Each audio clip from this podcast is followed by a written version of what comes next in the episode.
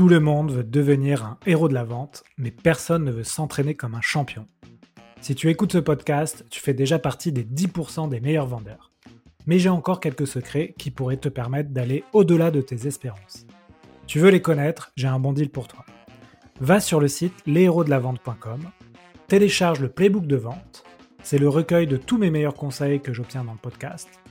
Fonce les découvrir et tu auras les fondamentaux pour progresser à vitesse grand V et rejoindre le cercle très fermé des héros de la vente. J'ai rajouté un conseil à la fin du playbook, en bonus, qui est pour moi le secret ultime que tous les vendeurs voudraient connaître. Ce podcast vous est proposé par celle-ci. Celle-ci, c'est la solution française pour piloter votre croissance clé en main. Avec celle-ci, vos commerciaux ont un outil CRM puissant pour les aider à booster leur performance et collaborer facilement. Vous pourrez aussi utiliser celle-ci avec vos Customer Success pour fidéliser vos clients en toute sérénité, avec votre marketing pour créer des campagnes ciblées, et aussi avec votre finance pour facturer vos clients en un clic et bénéficier d'une visibilité sur votre trésorerie. Celle-ci, c'est vraiment un outil évolutif qui accompagne les TPE et les PME dans leur croissance alors si vous êtes à la recherche d'un outil collaboratif complet, n'hésitez pas à demander une démo sur go.celsi.com. Bonjour à tous, bienvenue sur un nouvel épisode Les Héros de la Vente. Aujourd'hui, j'ai le plaisir d'accueillir Laetitia Ribé-Costa. Laetitia, bonjour. Bonjour Alexandre, enchanté. Alors, je suis très content de t'accueillir, Laetitia, dans le podcast. Je vais commencer par une question euh, qui parfois euh, dérange, enfin dérange, et pas évident à répondre. Pourquoi les auditeurs euh, devraient-ils te connaître? Mhm, Oui. Euh, eh bien, écoute, euh, je pense que euh, j'ai été invitée dans ce podcast et, je t'en remercie d'ailleurs parce que justement, j'ai une expérience dans la vente depuis plusieurs années. Ça fait un peu plus de 12 ans que je travaille dans la vente et j'ai autant eu des postes de commercial que de directrice commerciale ou que de consultante pour aider les entreprises à, à se développer et accélérer leur croissance. Euh, donc, euh, je pense que euh, c'est la raison pour laquelle on se parle aujourd'hui. Et, sinon, de manière générale, apprendre à me connaître parce que bah, je suis sympa. et, aussi parce que je pense que c'est toujours bien de pouvoir échanger, en fait. échanger avec d'autres personnes, pour moi, c'est toujours un plaisir de pouvoir partager avec eux d'autres personnes des expériences qui sont similaires ou pas forcément similaires, mais euh, on apprend énormément euh, en, pouvant, en, discutant de, tout ça. Écoute, très bien. Alors aujourd'hui, tu voulais nous parler d'un sujet qui, à mon avis, intéresse beaucoup d'auditeurs. C'était, c'est l'accompagnement des équipes commerciales. Et c'est vrai mhm. que c'est un sujet. moi, cette année, j'ai eu la chance d'avoir un poste de directeur commercial et d'accompagner une dizaine de, personnes. Et c'est forcément quelque chose qui n'est pas facile à, gérer, euh, mhm. puisqu'on gère de l'humain. Donc je pense que c'est bien d'avoir ton, feedback. Euh, on, a préparé l'épisode en amont. Et ma, première question, ma deuxième question, donc, c'est pourquoi tu voulais nous parler de ce sujet aujourd'hui? Oui, euh, je pense que ça me tient particulièrement à cœur, euh, tout simplement parce que dans le début de ma carrière professionnelle, je n'ai pas eu la chance d'être bien accompagnée. Euh, j'étais plutôt dans un environnement assez toxique et ça a été assez compliqué à gérer pour moi. j'ai remis beaucoup de choses en question et notamment mon potentiel de commercial. Et j'ai eu la chance ensuite d'intégrer d'autres structures où, là, j'ai eu des bons managers qui m'ont fait avancer et managers eux, enfin managers ou managers eux qui m'ont fait avancer. Et, et, c'est là où j'ai découvert en fait le, pouvoir bah, de, l'accompagnement des équipes commerciales en fait. Et d'avoir un bon manager, un bon directeur, ça change tout. Ça change vraiment tout. Ouais, écoute, euh, j'ai eu aussi un peu la même expérience. Hein. c'est quand j'ai commencé ma carrière de commercial, j'étais un peu laissé euh, de manière très autonome. On avait passé un téléphone, un ordi, ma voiture, on m'a dit débrouille-toi. et c'est vrai que j'ai fait ça plusieurs années et après euh, j'ai découvert aussi bah, l'importance d'être accompagné de manière très régulière. Hein. Je pense que la difficulté d'un commercial, c'est de rester motivé parce mmh qu'on se prend des portes. Et si on n'a personne qui nous soutient, qui nous euh, donne des conseils, etc., ça, peut être très difficile. Absolument. Absolument. Alors, on va commencer. Euh, tu m'as proposé plusieurs euh, séquences, plusieurs chapitres pour ce podcast. Tu voulais d'abord euh, nous parler de l'onboarding des nouveaux arrivants, parce que pour toi, ça commence par là, l'accompagnement des équipes commerciales. Qu'est-ce que tu souhaites nous, nous dire sur l'onboarding eh bien, de réussir son onboarding, en fait. Euh, donc, autant pour la personne qui arrive que euh, pour le manager qui accompagne euh, cette personne, c'est vrai que le onboarding va faire toute la différence. si on a une personne qui rentre dans un environnement où il y a de la structure, un environnement où on se sent euh, bienvenue, un environnement où euh, on a des catch-up euh, réguliers avec, les personnes de son équipe, ses collaborateurs, ses collègues, mais aussi les, autres personnes d'autres départements, par exemple, et surtout aussi un accompagnement de la part du, du manager qui est là, qui va faire un point. au moins trois fois par semaine, même si c'est un petit catch-up, juste dire alors comment c'était ta journée aujourd'hui, qu'est-ce que tu as fait, qu'est-ce que tu as appris? Je pense que ça, ça change tout, tout, en fait. Ça change vraiment tout. Euh, et il y a, beaucoup de personnes, en fait, c'est une stat d'ailleurs qui est, connue. Euh, il y a beaucoup de personnes qui, en fait, loupent leur onboarding et s'en vont dans les six premiers mois euh, de leur job. Et c'est un manque à gagner énorme pour l'entreprise, premièrement, qui a passé du temps à, trouver cette personne, à la recruter, à faire passer les process, etc. et à l'onboarder, du coup, pendant ces six mois, pour qu'à la fin, la personne, quand elle est enfin prête à faire le job, en fait, s'en va parce qu'elle a eu une mauvaise expérience au début.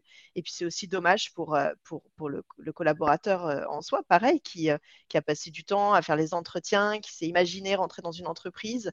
Et finalement, ça se passe pas du tout comme il pensait parce qu'il il n'a pas l'accompagnement, il ou elle n'a pas l'accompagnement nécessaire. c'est vraiment dommage des deux côtés, en fait. donc, très important ce onboarding très important d'avoir en fait un plan d'accompagnement pour la personne qui arrive, qu'elle sache exactement ma première semaine, je vais faire ça, ma deuxième semaine, je vais faire ça, à la fin de mon premier mois, voici ce qu'on attend de moi. Euh, euh, et, donc ça, c'est au niveau des, compétences, on va dire, et, des, des, éléments de formation à avoir, mais il y a aussi, bien sûr, euh, tout le côté personnel et tout le côté humain, où, là, où là, il y a aussi une importance cruciale d'avoir euh, notamment les collègues qui sont là et qui font des catch-up réguliers. Avoir un buddy, c'est encore le, mieux, bien sûr. Euh, avoir une personne qui est là au, quotidien, euh, qui a fait le job, qui fait le job encore et, qui est là pour te dire voici ce qu'il faut faire, évite ça parce que moi j'ai fait ça au début, ça n'a pas trop fonctionné, etc. Euh, et aussi, euh, moi, ce que je recommande également, c'est euh, pas seulement le, direct manager qui doit faire un, catch-up avec cette personne, mais, mais aussi la directrice ou directeur de, commercial, enfin, au-dessus, on va dire, qui a aussi son importance, qui doit aussi prendre une demi-heure pour, pour discuter avec la personne, la connaître, lui parler de la vision, la mission aussi euh, qu'on a en tant qu'équipe et où est-ce qu'on veut aller. si c'est une plus petite structure, que ce soit fait par, notamment le, le CEO ou, un des cofondateurs, ça c'est très important aussi. donc voilà, et mettre en fait le collaborateur dans une dans une situation où il se sent vraiment bien accueilli, où il se sent un peu presque chouchouté, euh, et bien sûr, euh, ça, ça va aider aux, résultats et notamment euh, commerciaux, parce que le, commercial, et tu le disais très justement tout à l'heure, on est dans un environnement où parfois c'est dur, on peut se prendre des portes, et c'est important de se sentir cette bienveillance, en fait, sentir que les autres sont là pour nous. Ouais. Alors, j'ai fait un épisode il y a deux ans hein, sur l'onboarding, donc tu vois, ça peut faire vraiment l'objet d'un épisode à part entière. Donc, tu, nous as, tu nous as donné quelques conseils pour réussir son onboarding, à avoir un plan d'accompagnement, avoir une sorte de mentor euh, ou de, de comme tu l'appelais, buddy, euh, impliquer le directeur commercial. Euh, tu, vois d'autres d'autres choses sur les conseils à donner et, ensuite je, vais passer aux autres parties que tu as préparées? Euh, d'autres choses, euh, non, je pense que oui, vraiment avoir, euh, avoir cet environnement humain autour de soi et, avoir, et avoir des milestones en fait dans son calendrier, savoir exactement ce qui est attendu au bout de 30 jours, au bout de 60 jours, au bout de 90 jours. Évidemment, avoir accès. Bon, ça, c'est une évidence. C'est peut-être pour ça d'ailleurs que je ne l'ai pas mentionné, mais avoir accès évidemment à tous les outils avant même qu'on arrive presque. En fait, d'ailleurs, dans l'idéal, même le onboarding pour moi, il démarre même deux ou trois semaines avant que la personne arrive officiellement dans l'entreprise où euh, on va déjà l'inviter, par exemple, à une première réunion euh, d'équipe euh, où la personne va pouvoir se présenter, elle va pouvoir connaître les autres personnes et, déjà aussi avoir accès, par exemple, à, ces outils quelques jours avant, si c'est possible. Ce n'est pas toujours possible, ça dépend des, structures. Hein. Il y a des structures qui peuvent le permettre, d'autres non. avoir accès à ces outils quelques jours avant et aussi, pourquoi pas d'ailleurs, avoir envoyé du matériel de formation, au moins en tout cas euh, autour de euh, l'entreprise, les produits, euh, ce genre de choses. Quoi. Ça, c'est des choses qui peuvent être envoyées en amont. Souvent, c'est du, c'est du e-learning, ce, que les, ce que les personnes vont, vont faire dans leur première semaine de, de onboarding. donc, tout ça, c'est, tout ça, c'est important. Très bien. Donc, première, première étape pour accompagner ces équipes commerciales, les accompagner quand elles sont recrutées, c'est déjà une bonne chose. Ensuite, je voulais parler des différents profils de commerciaux dans une équipe. On va mmh avoir, euh, c'est souvent le cas, hein, euh, des profils qui vont surperformer par rapport à d'autres personnes dans l'équipe, et on va aussi avoir des profils qui vont sous-performer. Et, euh, donc, selon toi, il faut les accompagner de manière différente. Alors, tu veux qu'on commence par parler de ceux qui surperforment ou plutôt ceux qui sous-performent? Déjà, en fait, ce, que, ce, que, je voudrais dire, c'est que donc là, on a choisi quelques thèmes, quelques sujets en rapport avec euh, avec euh, la performance des équipes commerciales, mais évidemment, il y a plein d'autres choses à dire autour de ça. Euh, là, c'était en effet juste quelques sujets sur lesquels peut-être il n'y avait pas encore eu dans les podcasts des héros de la vente des sujets spécifiques sur ça. C'est pour ça qu'on en parle. Mais ça va bien au-delà quand même. Je, voudrais dire ça. Ça va bien au-delà du onboarding et de la, gestion de la, sous-performance et, et, de la surperformance. en termes de, de sous-performance, en fait, je pense que ce qui est important déjà, quand on a une personne qui n'est pas performante dans son job depuis au moins un quarter, un trimestre, pardon, c'est déjà d'essayer de, comprendre qu'est-ce qui se passe en fait avec cette personne. De toute façon, logiquement, le manager direct a, un one-to-one euh, toutes les semaines avec la personne, donc euh, euh, voit bien que cette personne-là n'est pas, pas performante. Alors attention, quand je parle de, non-performance au bout d'un trimestre, je ne parle pas de justement la phase de ramp-up qui vient après le onboarding. Ça, c'est différent. C'est pour ça que normalement, d'ailleurs, il y a des il y a des KPIs qui sont différents pendant la phase de ramp-up parce qu'on n'attend pas la même chose évidemment d'une personne qui arrive juste dans une entreprise que quelqu'un qui est là depuis au moins 6-8 euh, mois. Ouais, un commercial euh, apparemment dans les statistiques, mais entre, selon les secteurs bien sûr, mais entre 6 mois et un an avant d'être performant. Exactement, exactement. C'est pour ça que pour moi, avant six mois, en fait, on peut même pas parler de, sous-performance. à partir de six mois, en effet, il faut voir comment la personne avance. Euh, et donc, euh, en fait, souvent, c'est des conversations qu'il va y avoir dans tous les cas déjà euh, durant le trimestre, avant même qu'on arrive à la fin de ce premier trimestre qui peut-être ne va pas être euh, euh successful, enfin qui ne va pas avoir euh, les résultats escomptés. et c'est avoir cette conversation durant les one-to-one entre le, manager direct et, et, la personne, le commercial, pour comprendre qu'est-ce qui se passe, comment tu t'y prends. il y a normalement aussi des, indicateurs de performance qu'on suit. Donc on va suivre par exemple le, nombre d'appels de, de, que la personne a, a eu, d'appels de, discovery. On va suivre aussi le nombre de, démos que la personne a pu faire. Euh, on va suivre euh, le nombre de, new business qui est créé, de, nouveaux clients, par exemple. Est-ce qu'il y a du nouveau pipeline qui rentre ou pas? Donc tout ça, ces indicateurs de performance permettent quand même, et normalement sont assez alignés avec tout le reste de l'équipe. Hein, toutes, les, équipes ont à peu près les mêmes. Dans, le même type de, segment, bien sûr. on, va, pouvoir voir du coup comment la personne est en train d'avancer au fur et à mesure de, son trimestre euh, et pouvoir euh, euh, envisager s'il y a des problématiques du training, du coaching, du mentoring et comprendre en fait d'où ça vient. Et le, pourquoi, de, pourquoi on doit savoir d'où ça vient, poser la question euh, qu'est-ce qui se passe aussi, euh, c'est parce que ben, un commercial, c'est une personne humaine tout simplement, qui peut parfois avoir aussi dans sa vie des désagréments, elle peut passer par des choses pas très agréables, et bien sûr, ça peut avoir un impact sur le travail. Donc parfois, avoir quelqu'un qui est en sous-performance, c'est pas forcément quelqu'un qui ne peut pas faire le travail, qui ne sait pas faire le travail. Ça peut être quelqu'un qui passe par une situation personnelle compliquée, et là, dans ces cas-là, c'est comprendre comment on peut l'accompagner, euh, voir avec les RH euh, s'il y a quelque chose qui peut être mis en place. Peut-être que cette personne euh, a besoin d'un temps de repos. Il faut lui donner ce temps de repos-là pour, pour qu'elle puisse se remettre d'aplomb. Si ce n'est pas quelque chose de personnel et que c'est vraiment lié au travail, là aussi comprendre en fait euh, ce qui se passe autour de ça. Euh, est-ce que peut-être la personne est, pas bien, peut-être que son onboarding ne s'est pas bien passé justement, et peut-être qu'elle ne se sent pas bien dans l'équipe, ou bien peut-être qu'elle se sent très bien, mais elle n'arrive pas à performer parce que c'est peut-être un, produit ou un service complètement différent euh, de ce qu'elle avait auparavant à vendre euh, et donc du coup euh, n'arrive pas à trouver le bon pitch, n'arrive pas à trouver son positionnement, n'arrive pas à, comprendre comment apporter de la valeur au client. Donc ça peut être dans ces cas-là bien sûr des, questions de, training. Ou bien tout simplement, ça peut être aussi des compétences à développer autour peut-être euh, de euh, la proposition de valeur qu'on peut apporter euh, et, autour ou peut-être autour de la négociation ou peut-être autour de je sais pas des, problématiques de des de télétravail par exemple. ou de télétravail, oui. oui. J'ai déjà eu, tu vois, différents profils, certains qui en fait avoir trop d'autonomie en télétravail, ça les, ça les, aidait pas et d'autres, au contraire, euh, étaient très demandeurs d'avoir de, l'autonomie en télétravail. Et donc, il fallait s'adapter euh, à ces différents profils. Complètement, complètement. C'est vrai, ça peut être aussi ça, tout simplement.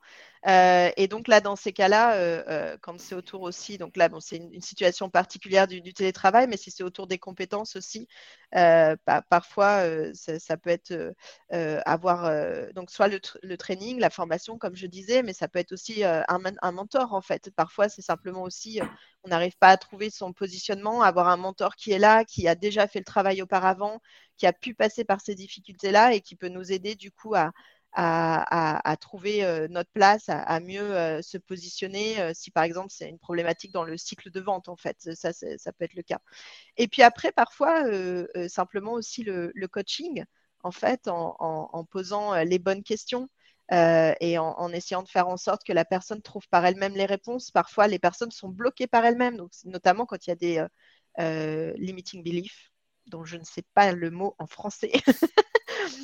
Euh, je ne sais pas si tu peux m'aider, limiting belief, non euh, que, Écoute, c'est la première fois que j'entends ça, donc c'est ah, des, croyances limitantes. Ouais, des croyances limitantes, je crois que c'est. Voilà.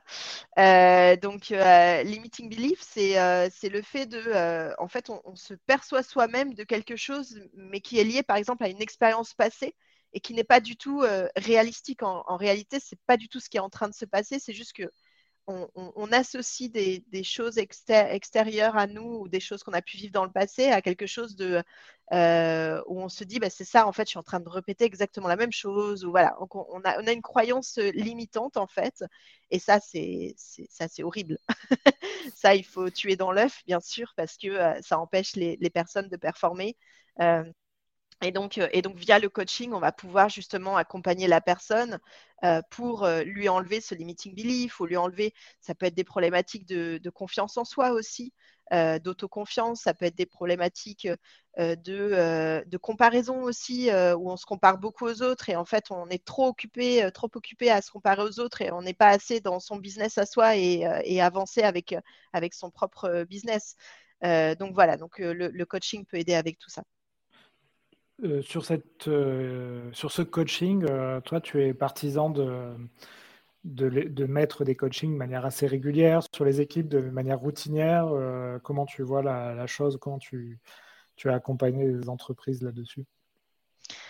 Oui, alors, euh, donc euh, moi, je suis une grande fan du coaching. Euh, j'ai aussi fait un, diplôme de coaching parce que ça m'a intéressé justement et j'ai eu la chance, en fait, lorsque j'étais chez LinkedIn, que ce soit un programme qui soit mis en place au sein de LinkedIn, le peer-to-peer coaching, où en fait, justement, ce qui, ce, qui, était fait, c'est qu'on aidait des sales, des commerciaux, à développer leur capacité à être des coachs pour d'autres euh, euh, collègues à eux, euh, et, de, et, du coup de pouvoir en fait, via un, questionnement, comment dire, via des questions en fait qui sont intelligente, j'ai envie de dire, ou bien, bien organisée, euh, pouvoir faire en sorte que les personnes qui sont coachées découvrent la réponse par elles-mêmes. Donc, c'est vraiment ça, en fait, le coaching. Et, euh, et, et, je pense, en effet, puisque je l'ai vu chez LinkedIn, donc je vois que c'est possible, c'est possible, en effet, dans une organisation de mettre en place des programmes de peer coaching euh, où en fait ce sont les collaborateurs eux-mêmes qui vont pouvoir coacher d'autres personnes. Mais pour ça, il faut apprendre bien sûr les techniques de coaching, apprendre à, savoir ce qu'est la différence justement entre le coaching, le mentoring et le teaching qui sont, euh, différents. Donc entre, entre, entre donner, en fait, apprendre à quelqu'un euh, comment il faut faire via une formation euh, spécifique où là, c'est la personne ne sait pas, donc il faut lui apprendre. Le mentoring, c'est plutôt quelqu'un euh, qui a déjà fait le job auparavant et qui va apporter son expérience pour pouvoir accompagner, guider une personne en donnant parfois vraiment des choses à faire en disant il, faudrait, il faut que tu fasses ça, il faut que tu fasses ça parce que la personne a déjà fait. Et le coaching, c'est pour n'importe quelle personne. On n'a pas forcément besoin d'être un spécialiste, d'être un expert du sujet pour pouvoir coacher une autre personne. Et ça, en effet, ça peut se mettre en place dans les entreprises. et l'idéal, dans tous les cas, même si on ne peut pas mettre en place ce, programme de peer-to-peer coaching, l'idéal quand même, c'est de pouvoir au moins donner ces compétences-là au manager. Un manager qui ne sait pas coacher, euh, peut être un manager qui va passer à côté en fait euh, des éléments euh, pour, aider, pour accompagner son, collaborateur, simplement parce que parfois aussi le rôle du manager, c'est pas simplement de dire comment faire en fait. En réalité, un manager, c'est un leader, c'est quelqu'un qui est là pour, donner l'impulsion, c'est quelqu'un qui est là pour, pour guider, pour accompagner, pour faire en sorte que la personne se développe, euh, c'est quelqu'un qui va être là pour enlever aussi toutes les barrières qu'ils peuvent avoir, euh, que les personnes peuvent avoir dans, le cadre de leur travail. Euh, c'est une personne qui va être là aussi pour parfois laisser faire une erreur, parce que c'est comme ça aussi qu'on apprend. donc, un manager n'a pas forcément ce rôle qu'on peut voir parfois dans certaines structures, et c'est pour ça d'ailleurs que ça ne fonctionne pas toujours très bien, où le manager veut se substituer en fait à son collaborateur il veut faire le boulot pour lui, il veut faire le boulot pour lui ou pour elle. Euh, et ça, c'est une problématique qu'on peut rencontrer euh, assez régulièrement dans les entreprises et souvent aussi parce que euh, les, managers, directeurs commerciaux ont été auparavant des commerciaux eux-mêmes, souvent très bons d'ailleurs. Et c'est souvent quelque chose aussi qu'on voit où les entreprises vont naturellement en fait promouvoir un top performer dans un rôle de manager sans forcément lui donner derrière les, clés pour être manager. Et, manager, comme tu le disais au tout début d'ailleurs, tu as dit c'est un vrai job à part entière, c'est différent d'être commercial, c'est un, c'est un, job humain en fait, c'est comment accompagner euh, une personne humaine. Et, là, il y a des compétences qu'il faut avoir, qu'il faut savoir développer, et, ça ne se développe pas parce qu'on est un super performeur euh, commercial. Ouais, sur ce cette notion de coaching, euh, as-tu, vu que tu as, eu, euh, tu as passé un diplôme, as-tu, as-tu quelques règles comme ça euh, ou fondamentaux de quand tu coaches que quelqu'un? Parce que moi, dans ma tête, je suis un manager coach, mais en fait, si ça tombe, je ne respecte pas les, des règles essentielles du coaching. je ne sais pas s'il y a des choses comme ça. Moi, par exemple, j'ai, j'ai des règles dans, quand tu donnes un feedback à quelqu'un. Tu vois, j'ai, je me suis pas mal renseigné sur la science du feedback. Mhm. Euh, donc, je ne sais pas s'il y a des choses comme ça que tu, que tu as en tête sur le coaching. Alors, euh, en fait, euh, je, pense que oui, tu es un manager coach parce que, quoi qu'il en soit, être un coach aussi, on pense, on pense par exemple au coach sportif, tu vois. et être manager commercial, c'est aussi être quelque part un, coach sportif pour les commerciaux. Donc, donc, je pense que ce que tu fais, tu le fais, tu le fais très bien. Euh, euh, et, c'est en effet cet accompagnement-là que tu dois avoir, euh, d'être là pour peut-être en fait un peu une partie de mentor aussi que tu dois faire. Ayant déjà fait le job, tu sais un peu les travers parfois de, ce qu'il faut éviter ou, par exemple, tu as pu avoir une expérience où tu sais que ça, ça ne fonctionne pas. Donc, tu vas peut-être dire à, ton collaborateur, évite de faire ça parce que ça ne fonctionne pas trop, etc. Et, mais le, coach, en fait, tel qu'on l'entend dans, les, écoles de coaching euh, euh, qui forment à, des, coachs pas forcément commerciaux, en fait, qui forment à des coachs professionnels qui peuvent être des coachs personnels ou euh, exécutifs, d'accord? En fait, ce qu'on dit, c'est que vraiment le, coach, c'est un, c'est le copilote, en fait, on va dire, tu vois? Donc, tu es en train de conduire une voiture et, et, le pilote de, de, cette voiture, c'est le coachee, donc la personne qui se fait coacher. Et euh, le coach est un copilote qui va en fait euh, euh, juste poser les bonnes questions pour faire réfléchir la personne par elle-même. Et ça part du principe qu'on a tous en soi la réponse à, des questions qu'on peut avoir ou à des, ou à des problèmes qu'on peut avoir où on se sent parfois bloqué. En réalité, on a tous en soi cette réponse, mais on ne sait pas forcément comment la trouver soi-même. Et c'est en ayant cette conversation avec un coach qui va te poser des questions, pertinente, euh, orientée. Euh, et, pour ça, en effet, avoir fait la formation, ça m'aide parce qu'on m'a donné des méthodologies, des méthodes que, je peux suivre, on m'a donné des, exercices que je peux faire faire à des, personnes pour se découvrir soi-même, pour découvrir leurs valeurs, par exemple, euh, pour découvrir qu'est-ce qui est important pour elles dans, leur vie, si on prend leur vie sur les dix dernières années, par exemple. Mais il y a aussi les questions qu'on va pouvoir poser et dans quel ordre on va poser ces questions. Et ça, ça peut avoir aussi son importance, bien sûr. Euh, et c'est ce qui va faire que du coup, on va pouvoir euh, permettre à cette personne d'arriver à ce que on adore tous en tant que coach, c'est quand la personne elle a son haha moment où en fait elle se dit euh, ah ouais, en fait j'avais pas compris ça, mais là je viens de réaliser ça, mais elles l'ont fait par elles-mêmes, elles l'ont fait par elles-mêmes, et ça c'est fantastique. Ça je trouve ça vraiment fantastique. Ouais, finalement c'est, on en revient toujours à cette cette capacité à poser les bonnes questions au bon moment, et c'est un peu aussi une capacité qu'on demande aux, commerciaux hein, pendant leur rendez-vous client. Et là, c'est adapté au coach ou au manager, c'est de poser aussi les bonnes questions au bon moment. Absolument. Et, avoir ce programme de coaching au sein de son entreprise, c'est un bon moyen aussi pour développer en effet les compétences de ses commerciaux pour qu'ils soient de meilleurs commerciaux. Parce que la base d'un bon commercial, c'est l'écoute en réalité c'est poser les bonnes questions, mais ensuite beaucoup écouter.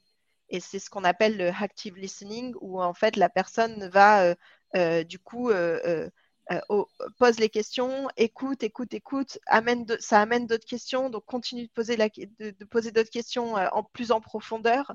et c'est ça qui va faire qu'elle va avoir ensuite un spectre d'informations beaucoup plus large que si elle s'était contentée de suivre euh, juste sa, méthode de, qualification, on va dire, euh, du style un, BANT par exemple, et, où en fait elle a des questions euh, préfaites, mais ça, c'est pas ça qui fait que les personnes en face vont donner les informations nécessaires et capitales pour mieux comprendre le projet et le besoin du, prospect et pouvoir derrière lui proposer la meilleure offre. Oui, tout à fait. Donc là, on a parlé des, des collaborateurs qui sont en difficulté. Qu'en est-il des collaborateurs qui, au contraire, euh, euh, dépassent les objectifs? Euh, On peut imaginer qu'il y a d'autres problématiques qui vont se poser, notamment la problématique d'évolution mm-hmm. ou de se faire chasser. comment tu, quel conseil tu peux donner pour bien accompagner ce type de collaborateurs? Oui, euh, euh, alors du coup, euh, pour juste pour finir aussi, parce que j'ai du coup, c'est vrai qu'on a on a avancé dans la discussion et, je me rends compte maintenant que tu, dis ça, j'ai oublié une partie dans, dans les sous-performeurs. donc, donc une fois qu'on a compris aussi ce qui se passe et si c'est aussi des problématiques peut-être de, euh, d'organisation, de pas, de pas avoir euh, euh, suffisamment, de, suffisamment de, de, travail fourni en fait efficace. Il peut être nécessaire aussi de mettre en place un, un, un, plan d'accompagnement qu'on va mettre en règle générale en place sur, sur quelques semaines ou voire un trimestre au maximum avec des, KPIs vraiment très précis sur voici ce qu'on attend de toi, adapté aussi bien sûr. mais ça, ça fonctionne seulement si le manager aussi, il est là pour, pour faire le point régulièrement avec son collaborateur et continuer du coup chaque semaine à faire ses one-to-one et, et, à pouvoir et encourager en fait aussi faut toujours penser que quelqu'un qui est en sous-performance, c'est forcément aussi quelqu'un qui ne doit pas se sentir très bien. C'est jamais agréable quand on est un commercial d'être en sous-performance et de voir que les autres y arrivent et que nous, non. Euh, donc forcément, c'est euh, être là aussi pour encourager la personne, même des toutes petites choses qui se passent, même si ce n'est pas un, gros succès, mais même un petit succès, lui dire c'est super, regarde, tu as fait ça, tu as vu où ça t'a amené, c'est super, tu vois, tu y es arrivé, continue comme ça, ça va fonctionner. Euh, donc voilà, il y a encore ça aussi, la sous-performance, c'est un, gros sujet pour lequel on pourrait avoir presque un, épisode complet.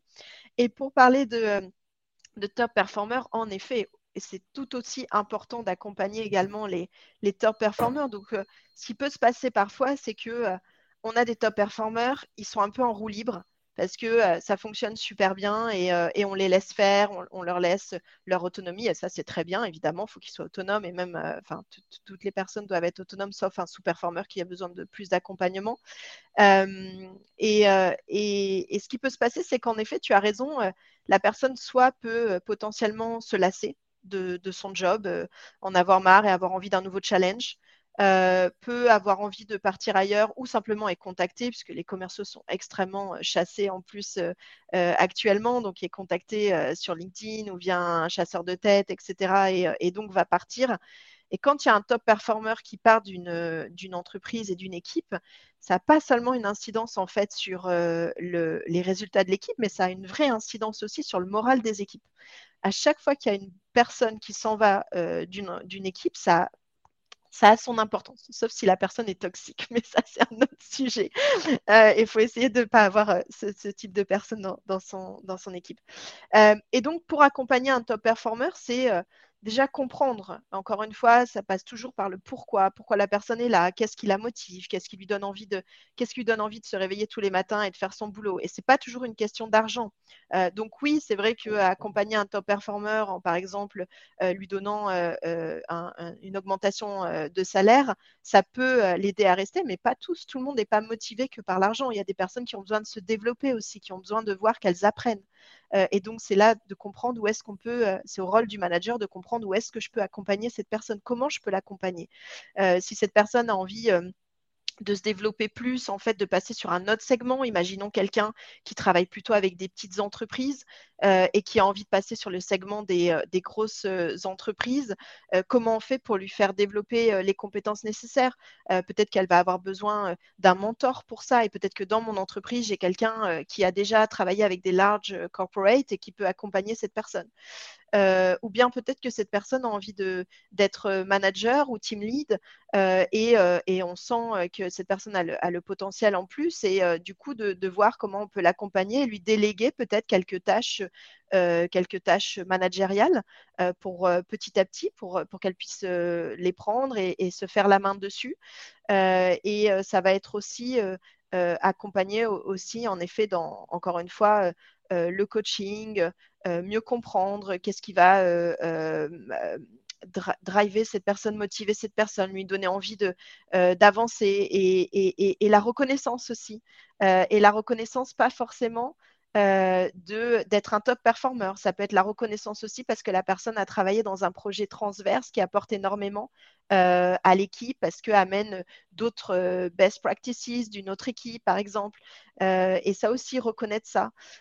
donc, ça, ça va être tout ça, c'est important et, parler aussi euh, ouvertement, je pense.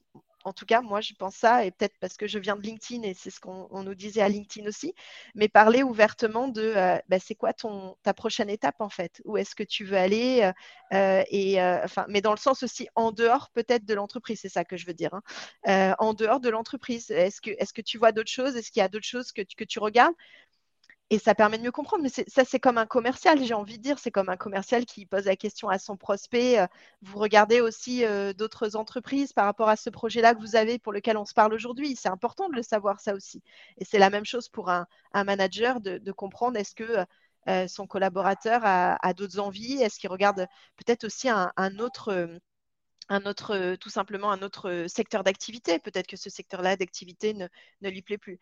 Et du coup, si on devait en arriver aussi à euh, quelqu'un qui part de l'entreprise, notamment un top performer qui trouve un autre job, là, il y a aussi le off-boarding, parce qu'on a parlé du on-boarding tout à l'heure, mais c'est aussi comment on accompagne quelqu'un qui s'en va et comment on s'assure que cette personne s'en va dans les meilleures conditions et que du coup, elle ait une super image de, l'entreprise où elle est passée, euh, qu'il a formée, et peut-être qu'elle y reviendra. Et, ça, c'est super aussi quand euh, parfois il y a une personne qui s'en va pour, pour quelque raison que ce soit, parce que parfois euh, il est possible aussi que le job que la personne a envie d'avoir n'est pas disponible dans l'entreprise. Peut-être que l'entreprise est trop petite aujourd'hui pour ça, ou pour, pour d'autres raisons que ce soit.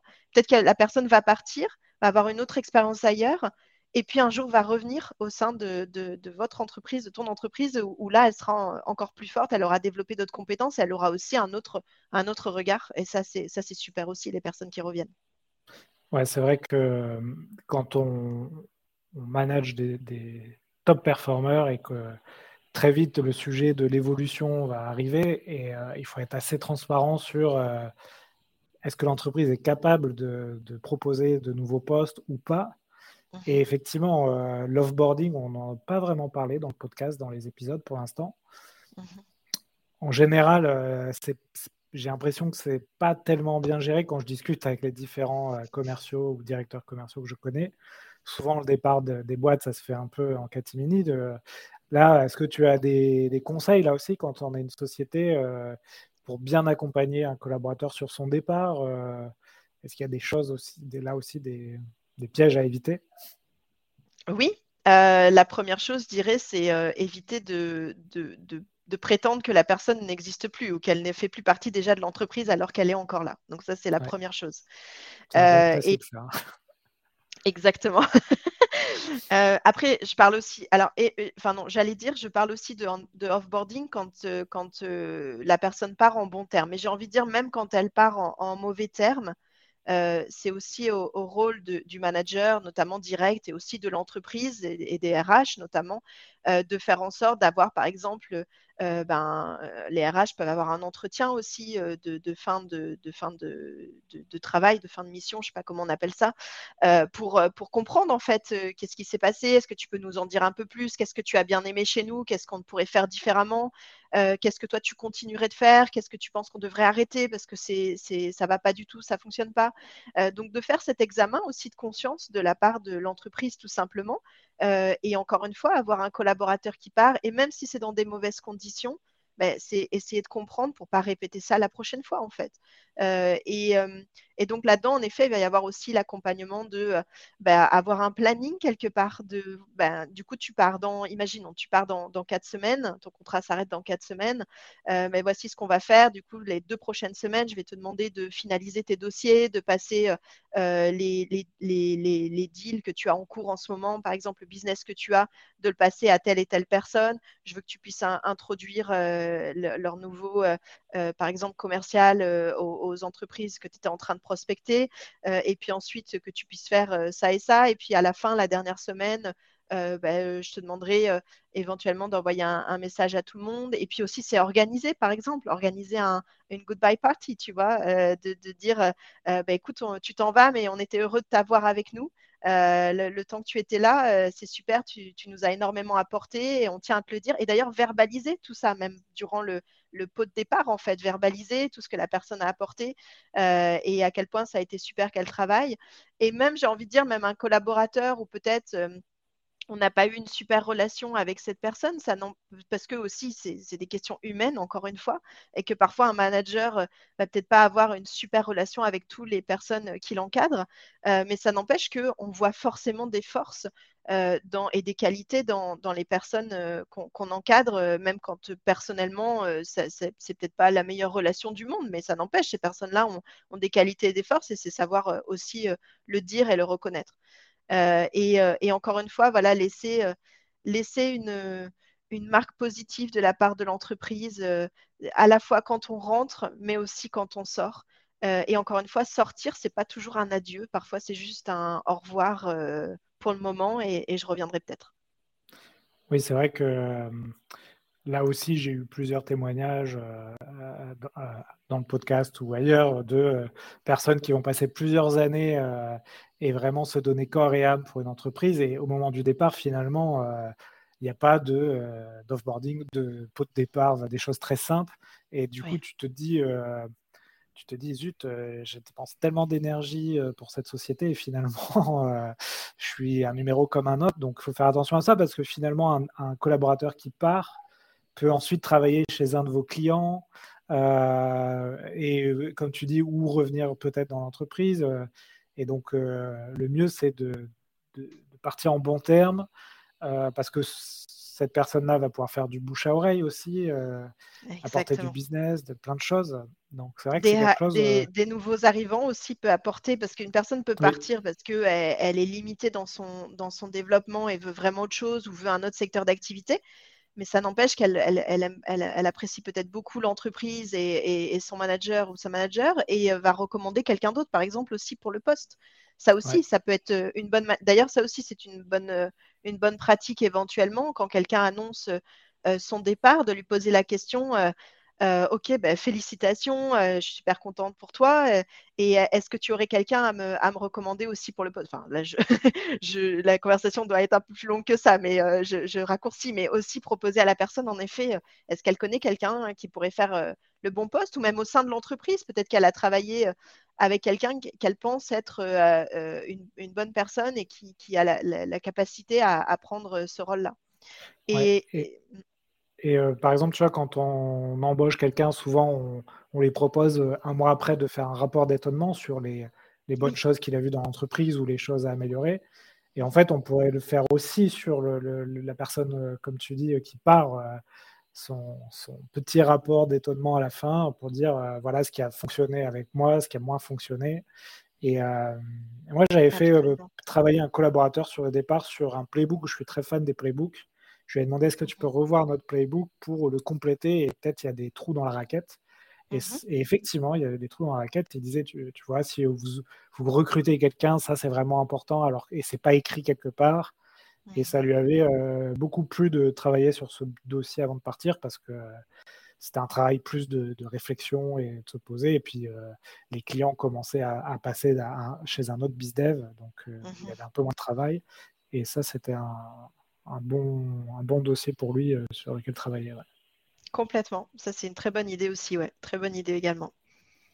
De, de, prendre le feedback des personnes sur les process, etc. aussi. Ouais. Ouais. Euh, écoute, Laetitia, on arrive à 40 minutes d'interview. C'est fou. Euh, ça va vite, hein Tout à l'heure, quand tu m'as dit tu vas voir, euh, je vais te poser deux, trois questions et après on sera déjà à 40 minutes. C'est la finesse, je pense pas que je vais parler autant. Mais en fait, je, parle beaucoup. Je, vais passer aux questions. Est-ce que tu as quelque chose à ajouter pour compléter ce, sujet? Alors, bien sûr, on est resté, on n'a pas, non, pas non plus approfondi euh, totalement le sujet, mais euh, ça vous donne quelques conseils, quelques tips applicables. Est-ce qu'il y a, tu voulais ajouter une dernière chose sur ce sujet de l'accompagnement des, équipes de force de vente? Euh, oui, je pense que ce que je peux ajouter, c'est, et c'est vrai, tu as raison, on n'a pas du tout, là, on a vu quelques parties au sein de l'accompagnement des équipes commerciales, on n'a vraiment pas vu tous les sujets qu'on aurait pu voir.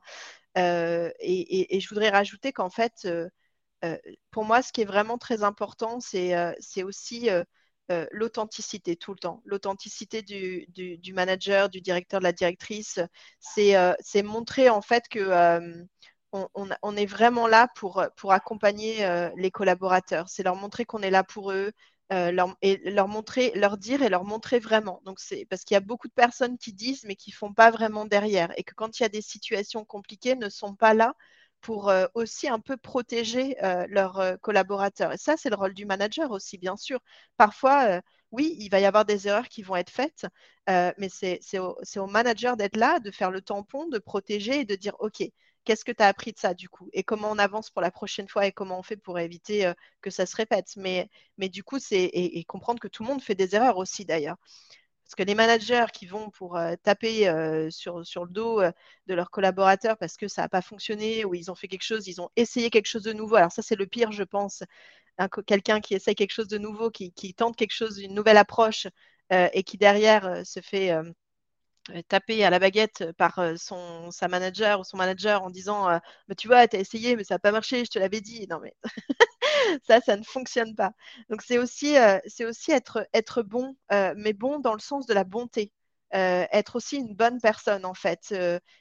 ça, ça aussi, je pense que ça, a énormément d'importance je l'ai toujours entendu en fait. Je l'ai toujours entendu aussi bien de camarades à moi qui me disaient Ah, j'ai une super manager, elle est tout le temps là pour moi, elle est présente, elle est sympa, mais en même temps, elle sait aussi me dire quand les choses ne vont pas, etc. que moi-même aussi, avoir vécu ça, avoir vécu de la différence entre un bon manager et un mauvais manager et avoir vu ce que ça peut faire sur moi. et donc, du coup, c'est pour ça que moi aussi, c'est ce que, ce que j'aspire à, être. Et jusqu'à présent, bon, j'ai plutôt eu des, bons retours, même si j'ai aussi fait euh, des erreurs. Euh, j'ai aussi fait des erreurs, notamment au début, euh, quand j'étais dans mes premiers mois de, manager.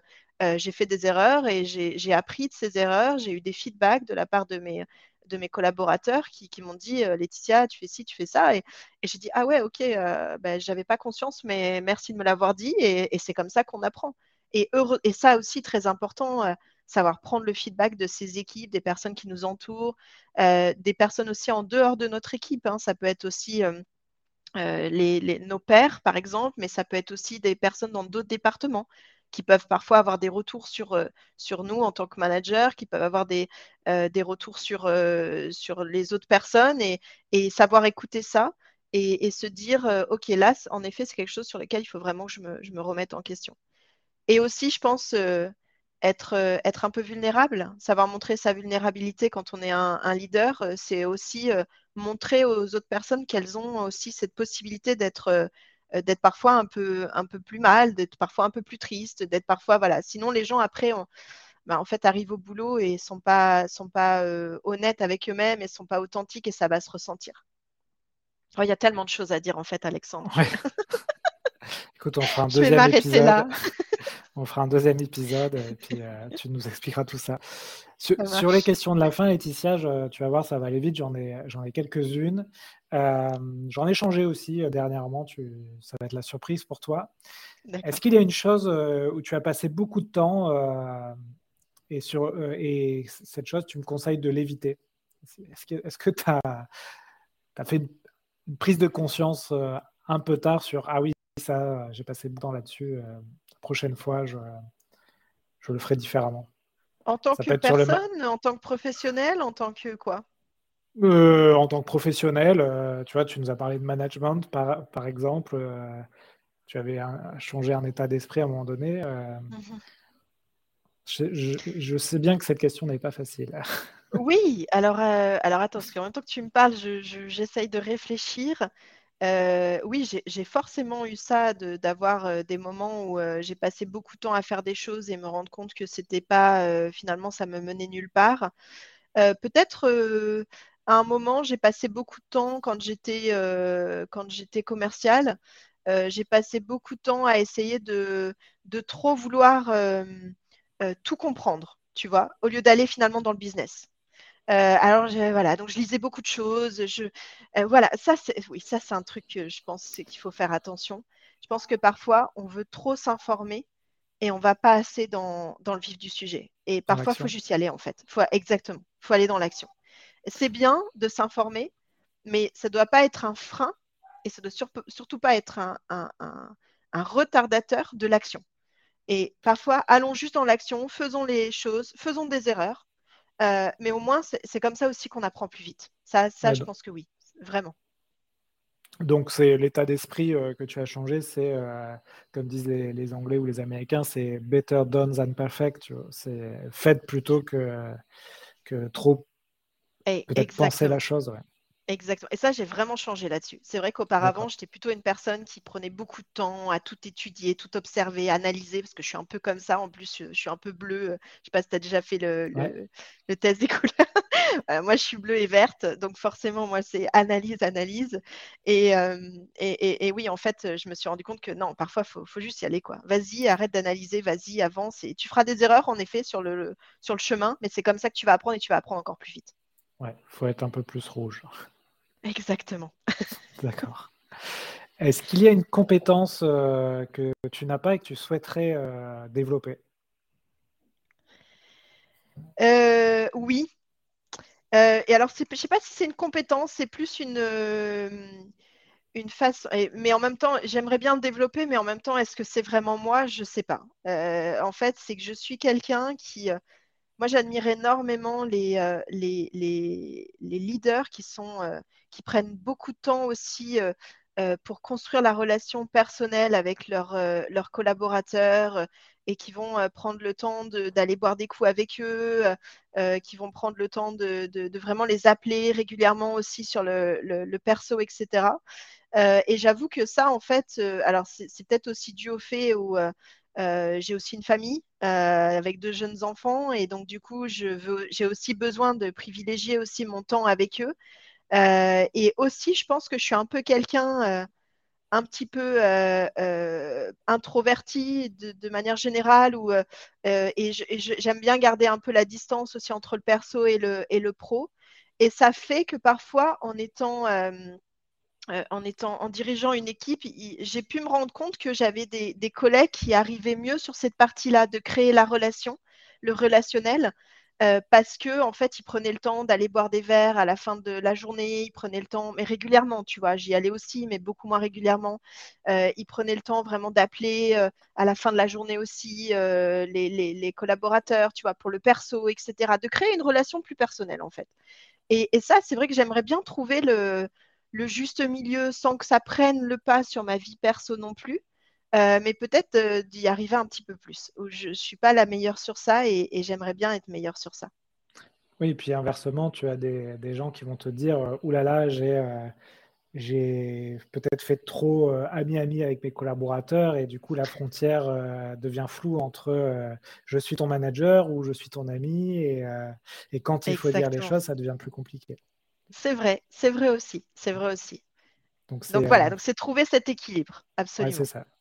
Et je pense que je suis encore en train de, le trouver. Ouais, exactement. je suis déjà bien meilleure, mais je suis encore en train de, le trouver. Ok. Dernière question, Laetitia. Euh, si tu peux inviter quelqu'un dans le podcast, tu donnes, euh, tu donnes l'invitation à qui? Oui. Alors, euh, en fait, je, j'ai surtout envie de te répondre à, une femme, et notamment parce que j'ai vu ton petit post il n'y a pas très longtemps là-dessus. Euh, sur le fait que, euh, et c'était hyper intéressant de voir qu'en effet, euh, les femmes sont plus réticentes à faire du live quand les hommes, pas du tout. Ça, c'était vraiment intéressant. Et, ce que tu as marqué dans ton poste est, je pense, assez vrai. c'est vrai que c'est la manière dont on, dont on grandit les femmes. Alors, pas toutes les femmes, mais une majorité d'entre nous, en effet, et, c'est tous les codes, en fait, de la société qu'on a autour de nous. C'est tout qui fait que c'est beaucoup plus normal pour nous de voir des hommes prendre la parole. Les hommes, par exemple, les politiciens, c'est souvent plus des politiciens que des politiciennes, même si ça le devient euh, euh, peut-être de plus en plus aujourd'hui. Mais euh, les dirigeants d'entreprise. Donc c'est toujours ces mecs qui sont en costard cravate et, et, qui montrent une certaine autorité aussi. et ça peut être déstabilisant en effet pour, pour les femmes. et moi, je sais que c'est le cas. Je sais que c'est le cas pour moi, par exemple, clairement. Et j'ai un vrai, euh, euh, j'ai un vrai sentiment parfois de me sentir moins légitime qu'un homme. Horrible, horrible, mais c'est le cas. Et c'est pour ça d'ailleurs que moi-même, quand tu m'as proposé euh, de faire live ce post, je t'ai dit, ce podcast, je t'ai dit, bah, écoute, est-ce qu'on peut d'abord faire l'enregistrement et, ensuite on verra en plus du fait que j'ai un, vrai problème de public speaking euh, de manière générale, aussi une compétence pour laquelle euh, je, travaille beaucoup. Et, d'ailleurs, c'est pour ça que je suis ravie de faire aussi ce podcast aujourd'hui, parce que ça m'aide à, dépasser ça, parce que ce n'est pas quelque chose qui est assez naturel pour moi. Euh, mais, et donc, je pense que invite des femmes, invite encore plus de femmes, montre des femmes. et d'ailleurs, pour ça, tu sais quoi? On va faire la vidéo live. Voilà. D'accord. et, tu as, une invitée à me proposer? Et j'en ai plusieurs. Il faut qu'elle parle français par contre, hein, c'est ça? Ou tu le fais aussi en euh, anglais? J'ai jamais fait en anglais, mais pourquoi pas hein, Oui, et j'en ai plusieurs. J'ai plein de, personnes auxquelles je pense, euh, à qui tu pourrais parler. Euh, est-ce que ce soit, ça doit être des personnes aussi dans la vente ou ça peut être des personnes en RH, par exemple Oui, ça peut être, on peut élargir. bien sûr, on, on, rapprochera le sujet de la vente, mais ça peut, ça peut être des RH, pas de problème. Oui, et j'ai euh, notamment mais une, nouvelle euh, euh, personne qui est arrivée dans mon réseau avec qui j'ai parlé dernièrement et que je, pense qu'il ferait aussi une, bonne, une bonne invitée pour, pour ton podcast. C'est Marion. Euh, et je pourrais te donner euh, du coup ses, contacts si tu veux. Euh, je pense que ça pourrait être une bonne personne aussi pour faire ce podcast. Mais j'en ai plein d'autres. J'ai aussi des, personnes dans, mon réseau auxquelles je pense et à qui tu pourrais, avec qui tu pourrais faire aussi ces, ces, interviews. Ok, bah écoute, très bien, je la contacterai. Et oui, pour finir sur ce post LinkedIn, c'est juste qu'effectivement, j'ai proposé à, à cinq femmes de venir dans le podcast et, euh, et, en fait, elles ne voulaient pas faire du live. Et du coup, ça, j'en ai parlé à ma conjointe et effectivement, qui m'a dit, bah, moi, euh, parler en public, euh, j'y arrive pas, c'est, trop compliqué. Et, et, du coup, ça m'a fait un peu réfléchir. Avant de poster le post, j'ai quand même envoyé mon post à, des, à d'autres copywriters notamment mhm. Nina Ramen, qui a beaucoup de, de, mhm. posts sur le féminisme et qui m'ont mhm. quand même un peu corrigé parce que tu vois, il y a des trucs pas très, un peu maladroits. Bon, je me suis un peu fait reprendre alors euh, par la jante féminine sur le, parce que je parle des filles. Et c'est vrai que ça, fait, euh, ça peut prêter à, confusion. J'aurais dû parler des femmes. Et par contre, pour la jante masculine, ce qui a dérangé, c'est euh, que je parle de société patriarcale. Pourtant, j'étais plutôt à l'aise avec ça. Donc c'était mhm. rigolo les réactions que je pouvais avoir, mais finalement de la part des femmes, c'était très bienveillant et, euh, et c'était plus du côté des hommes qui étaient, qui étaient moins d'accord sur le, sujet. Comme quoi. peut-être que c'était peut-être que c'était des hommes qui sont plus modernes aussi, qui ont répondu et qui ne se sont pas retrouvés dans cette société patriarcale. Peut-être, ouais, peut-être. Mais, mais je pense qu'en réalité, il y a, pour moi, il y a, il y a une vraie une vraie problématique autour de ça et on n'encourage pas assez euh, les femmes à se mettre euh, sur le devant euh, de la scène et, à prendre la parole. Et, pas seulement prendre la parole, c'est pour beaucoup de choses en fait. C'est pour beaucoup de choses. Mais encore une fois, ça fera aussi l'objet d'un, podcast à part entière, entier, à part entière, même plus qu'un seul, je pense. Ouais. Ben écoute Laetitia, on a, on a fini le podcast, donc merci beaucoup. Tu vois, on a, on a tenu presque une heure. merci à toi. très vite. Si on veut te joindre, on te joint sur LinkedIn? Absolument, absolument, sur LinkedIn, avec plaisir. Merci beaucoup en tout cas de m'avoir invité, euh, de m'avoir euh, donné la parole. Et euh, j'ai été ravie de faire ce podcast avec toi et, j'espère qu'il y aura plein de femmes qui vont venir dans, les héros de la vente. N'empêche, suite à ce poste, il y en a plusieurs qui se sont proposés et qui vont passer dans le podcast. Donc, comme quoi, ah, super. C'est la magie de LinkedIn. Ouais. Absolument, absolument. à bientôt, Laetitia. Merci. À bientôt. Merci. Voilà, j'espère que l'épisode vous a plu. Si vous voulez continuer à approfondir ces sujets, retrouvez sur le site l'ensemble des podcasts et également la newsletter Les Chroniques de la Vente. Donc deux fois par mois, je vous envoie toute la veille que je fais sur les nouvelles techniques de vente, les nouveaux outils, et je fais également un portrait d'un entrepreneur qui a craqué le système pour exposer ses ventes. Donc on se retrouve sur cette newsletter ou sur LinkedIn pour continuer à échanger sur ces sujets passionnants. Et n'oubliez pas de noter 5 sur 5, le podcast ça m'aide énormément. Belle vente à tous